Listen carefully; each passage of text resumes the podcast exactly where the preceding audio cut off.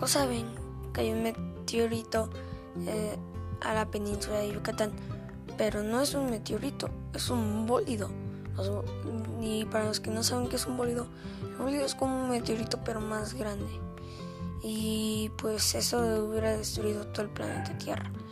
Pero los bólidos dejan rastros de, o sea, mini pedacitos.